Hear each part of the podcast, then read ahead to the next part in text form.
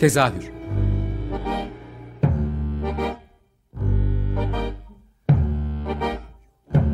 İstanbul tiyatro hayatı üzerine gündelik konuşmalar. What keeps mankind alive? What keeps mankind alive? The billions are daily tortured, stifled, punished, silenced and oppressed.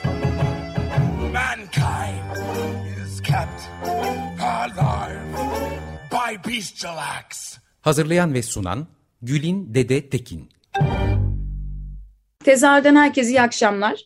Bu hafta tezahürün 20 Mart Dünya Çocuk ve Gençlik Tiyatrosu Günü ve 27 Mart Dünya Tiyatro Günü'nün tam arasında denk gelmesini fırsat bilerek iki ayrı ekip ağırlayacağım.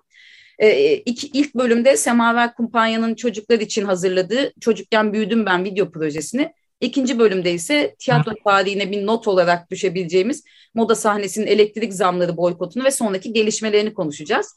Ama öncelikle ilk e, bölümdeki konuklarıma merhaba demek istiyorum. Ee, İş Sanat'ın çocuklar için hazırladığı sahne dizilerinin yenisi Çocukken Büyüdüm Ben projesini hazırlayan Semaver Kumpanya ekibinden projenin yönetmeni Volkan Sarıöz ve kukla tasarımlarını yapan Sibel Altan konuğum. Hoş geldiniz. Merhaba, hoş bulduk. Merhabalar. Ee, şöyle, e, Semaver Kumpanya çocuklar için her zaman kendi yetişkin oyunlarının yanında işler üreten de bir ekip aslında.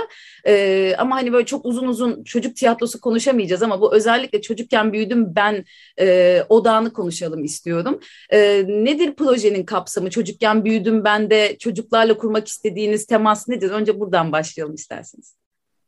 Ee, öncelikle e, iş sanat e, İş Sanat'ın bir projesi e, bu. E, işte İş Sanat'la biz uzun süredir, uzun yıllardır çalışıyoruz birlikte. E, daha önce oraya çocuk oyunları yapıyorduk e, sahnede. Ve bu çocuk oyunları e, tabii ki bu pandemi sürecinde e, birazcık şey oldu, duruldu, durduk. E, bir şeyler yapalım dijital ortam için diye düşündük. Ancak işte oyunların da dijital olarak oynanması bizim için hiç e, sağlıklı değil. E, tercih etmediğimiz bir şey.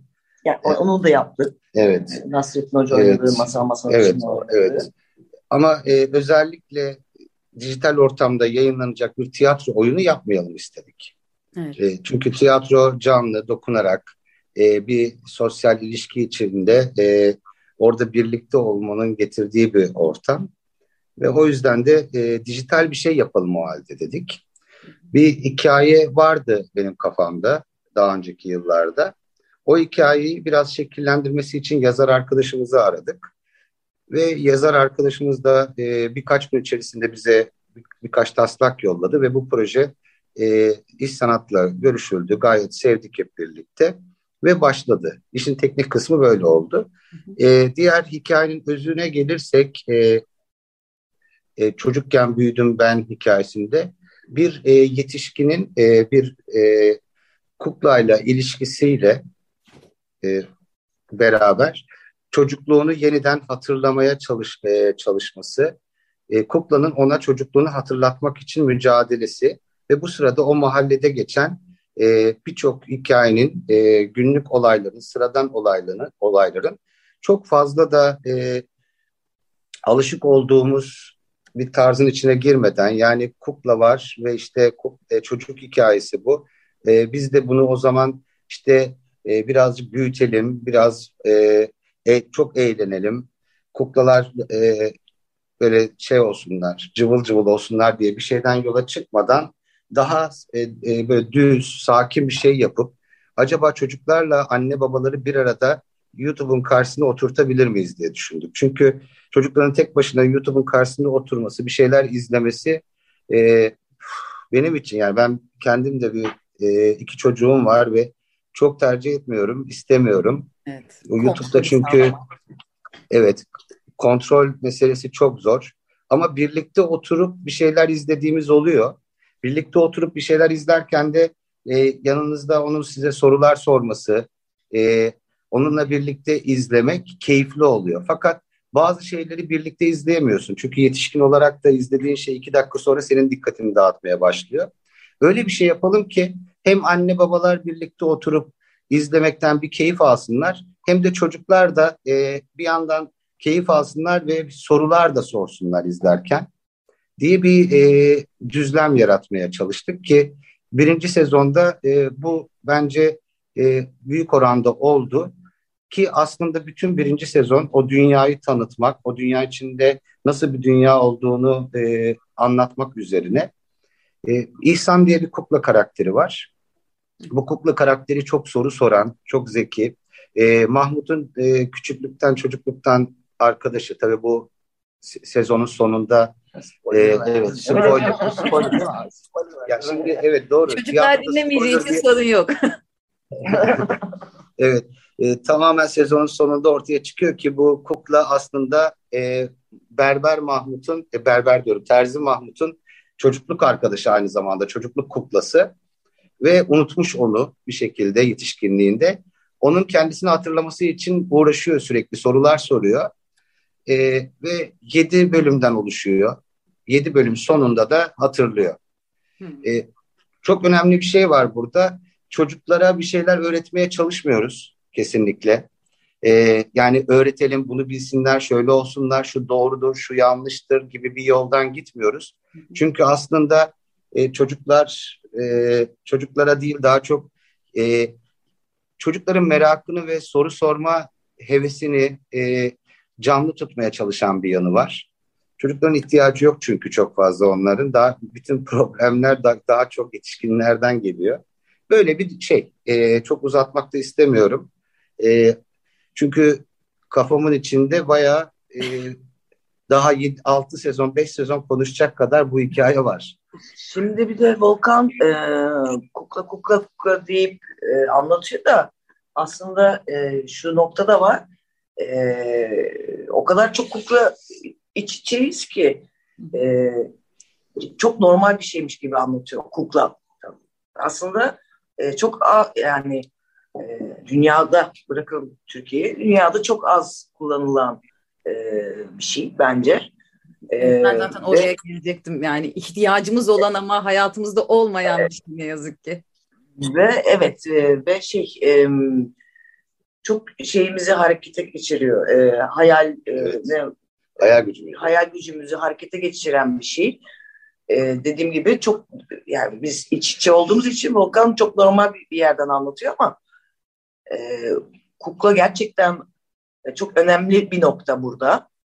E, yani orada kuklanın e, istese yani biz onu kuklayı da uçurabiliriz. E, onu yani pembesi de var, mavisi de var, yeşili de var. Her türlü şey var. Bu çok normal bir insanmış gibi biz onu oraya koyabiliyoruz.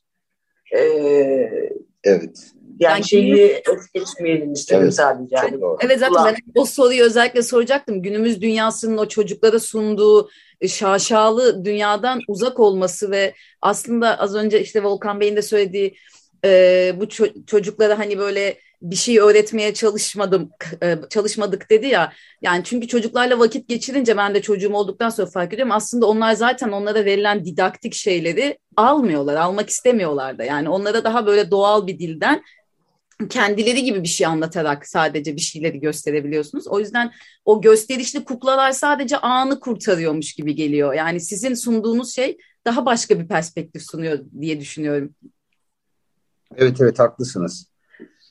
Ee, kuklalar e, bir de bu hikayede şey de var. E, kuklalı, kuklamız varoluşsal bir problem yaşıyor. Yani ben kukla oldu, kukla olduğunu farkında olan bir kukla. Evet yani kumaştan olduğunu biliyor, pembe burunlu olduğunu biliyor, bir şey olduğunu evet. biliyor. O öyle bir bir yerden de şey yaptık, ele evet, aldık. Ele aldık. Kuklanın farkında. Evet, kukla olduğunun farkında ve e, bu farkındalığının yarattığı bir, bir, bir sürü soru da beraberinde geliyor.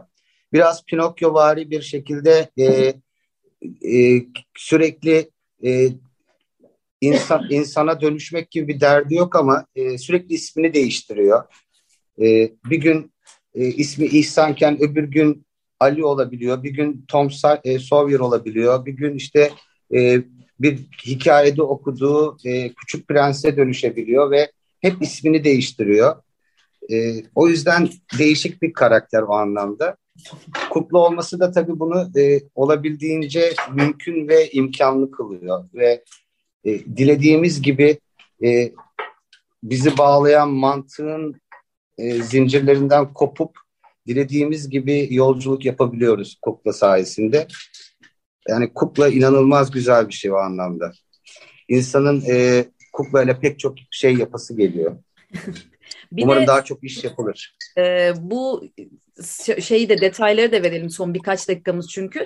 E, günümüz çocuklarının uzak kaldığı bir şeyi de sağlıyor. Haftalık olarak yayınlıyorsunuz. Yani Netflix'te önlerini açıp sürekli böyle bölüm bölüm bölüm bölüm izleyen çocuklar hani bizim o neslimizin hani merakla sabırla bir şey bekleme halini çok tadamıyorlar. O yüzden de evet. her hafta heyecanla bekliyor olması da çocuklara bir şey veriyor gibi geliyor bana.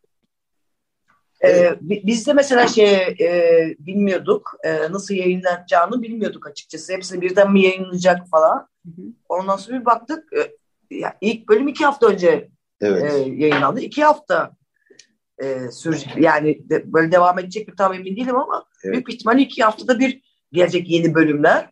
Yani bizim için de bir başka bir heyecan bu. Evet. Ee, yani Kumbara yani, Celli'nin sizden önce yaptığı haftalık yayınlanıyordu ve biz oğlumla her hafta bekliyorduk onun bir sonraki bölümünü mesela. Hani o yüzden de heyecanlı. Evet.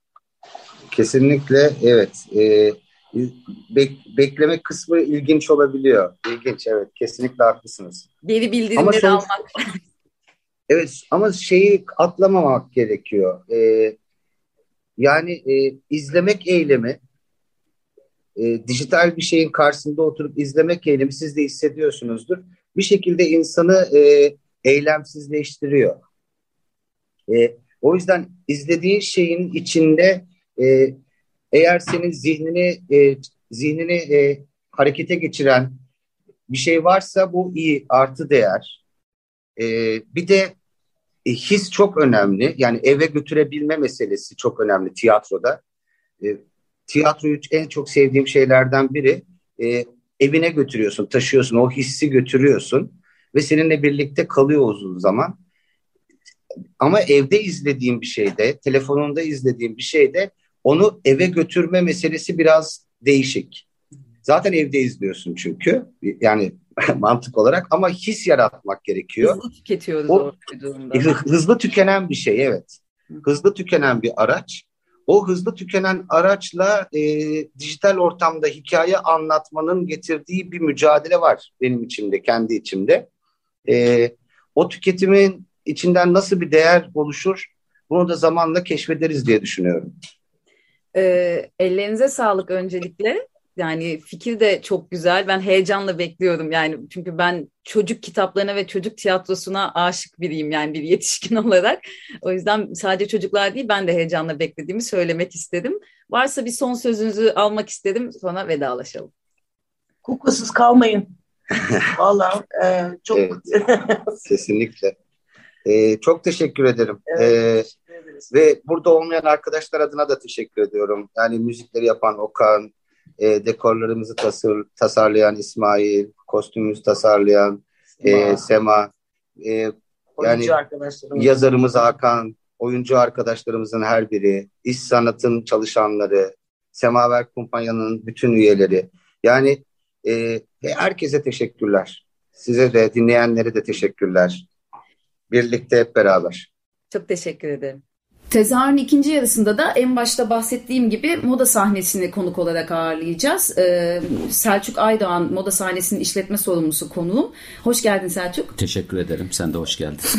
ee, en başında ben e, bir miktar bahsetmiştim ama moda sahnesinin elektrik e, faturalarıyla mücadelesi üzerine e, konuğunuz oluyorum. Siz de benim konuğum oluyorsunuz aslında e, bu 27 Mart'ta özellikle bunu konuşmak isteme sebebim de yani tiyatro Türkiye tiyatrosunun tarihi için aslında böyle bir not olarak tarihe not düşülecek bir olay olarak görmem bunu. Yoksa Dünya Tiyatro Günü'nde çok daha farklı şeylerde konuşuyor olabilirdik Biz ama. Biz de ilk defa böyle bir olay yaşadık zaten. evet tüm dünya olarak belki de bilemiyorum ama e, önden ben minik bir girizgah yapayım sonra detayları da sizden ki. alalım. E, dinleyiciler bilmiyorsa eğer diye. Moda sahnesi bu elektrik faturalarına zam geldi geldiğinden beri e, biz bunları ödemeyeceğiz diye ortaya çıktı. Evet. Ve sonrasında da e, biraz yalnız kalmakla beraber tek başınıza bu direnişinizi uzun zamandır sürdürüyorsunuz. Buradan sana paslayayım ben.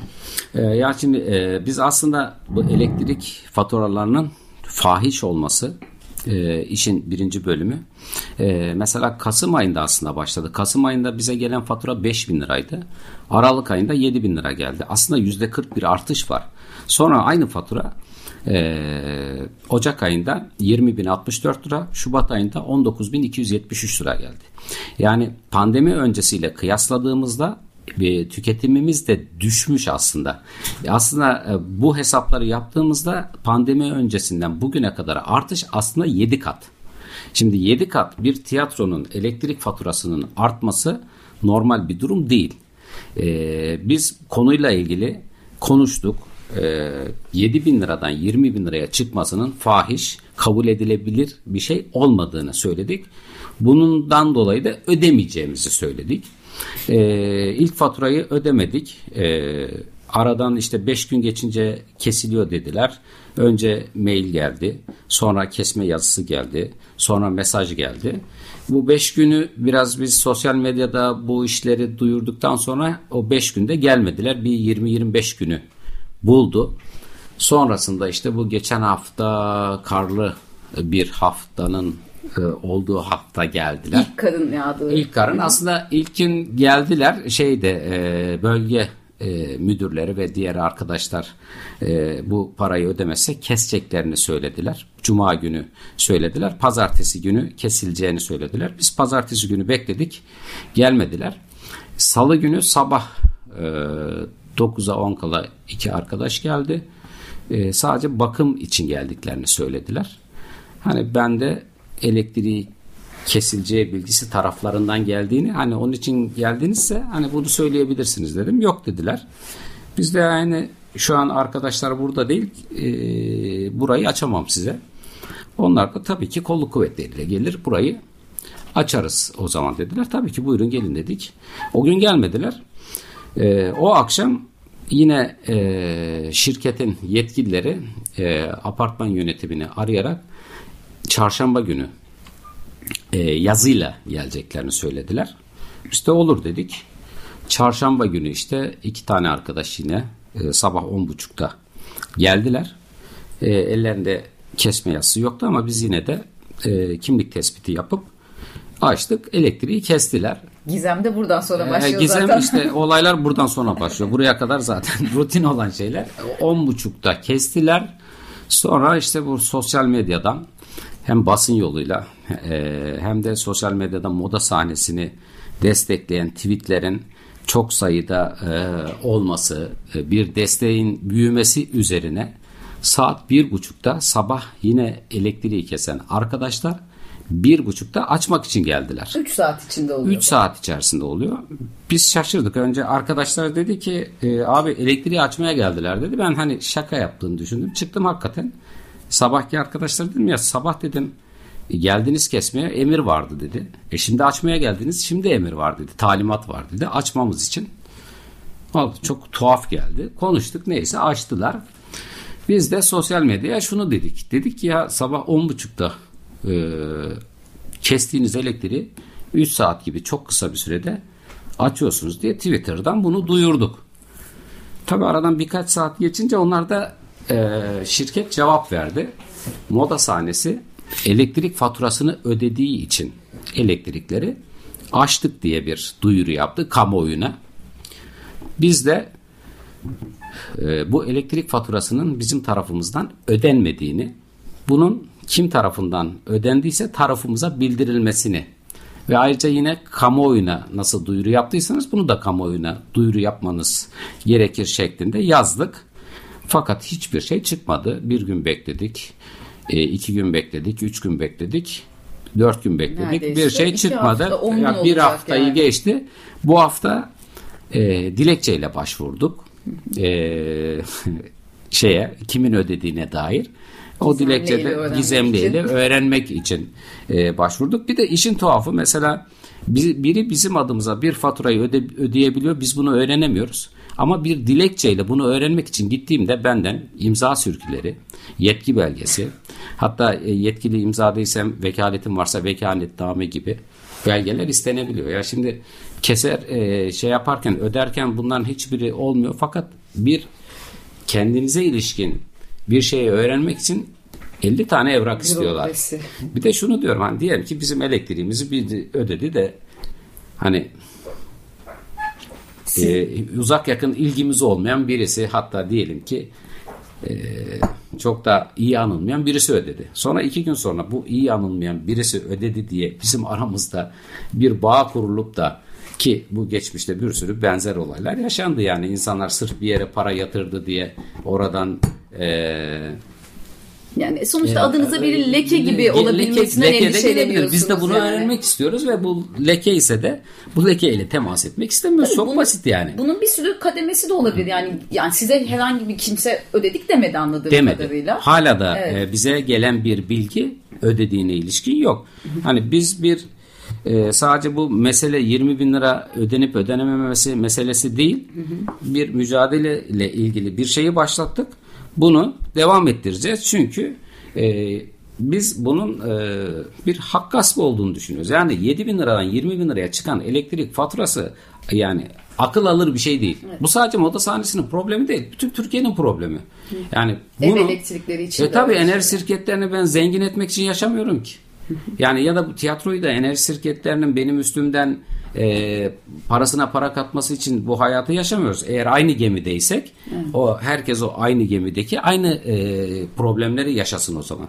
Böyle bir yağma olamaz. Dolayısıyla biz bu yağmaya karşı çıkıyoruz ve bunu reddediyoruz. Hala da ödemiyoruz. İkinci faturanın da günü geçen hafta geçti. Yani şimdi bu durumda yani bu benim hatta sosyal medyada şey diye yapmıştım. Yani siz bir grevdesiniz. Yani o faturayı ödeyen kişi de bir grev, grev kırıcılık yapıyor gibi görünüyor. biraz ama. öyle bizim açımızdan. Evet. Peki şimdi siz bu faturayı ödemediğinizde sonuçta bir tanesi ödendi ama daha iki bir tane daha üçüncü de yani üçüncü de geliyor. Mart sonu, evet. Nisan başı üçüncü de geliyor. Evet yani bu durumda yeniden kesilecek. Sizin Kesilsin. bir planınız nedir yani bu durumda nasıl ilerlemeyi düşünüyorsunuz?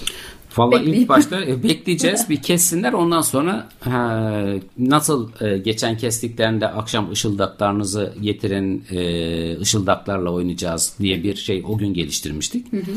Bir daha kestiklerinde de yine başka şeyler. Bu yöntem çok yani evet. bulunur yani. Peki e, dinleyiciler için şey detayını da verelim. Siz çarşamba günü bütün bu olayları yaşadıktan sonra hatta bir basın açıklaması da yaptınız o gün.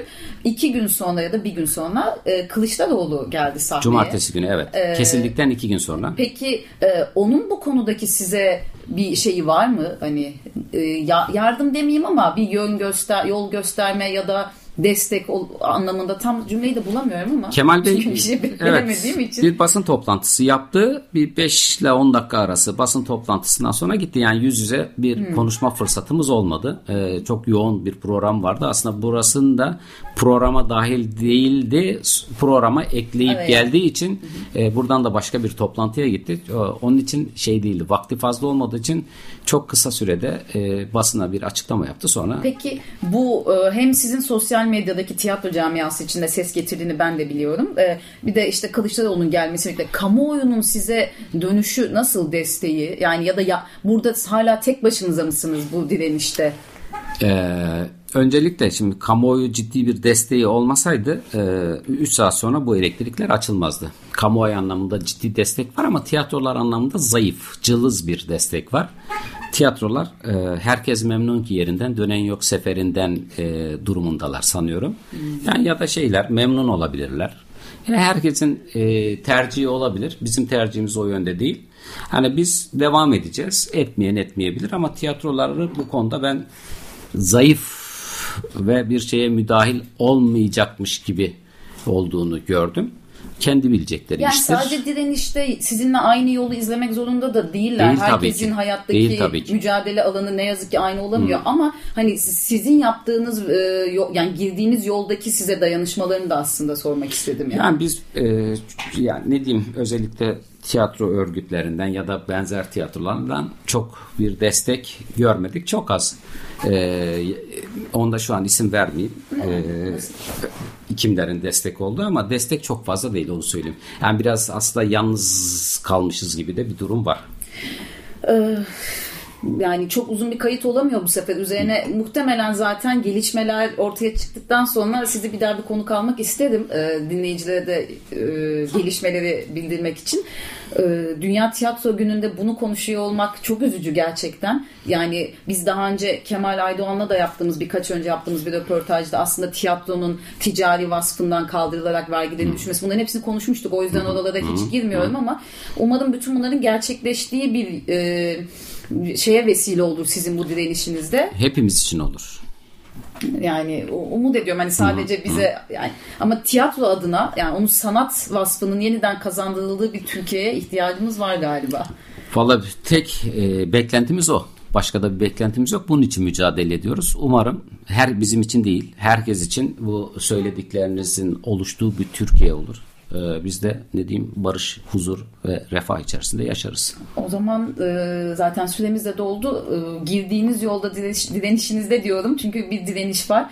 E, umarım herkes için bir sonuca gidecek çözüme bir an önce ulaşırsınız.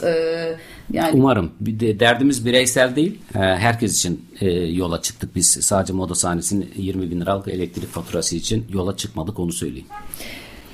Böyle bir programla Dünya Tiyatro Günü'nü kutluyorum herkesin.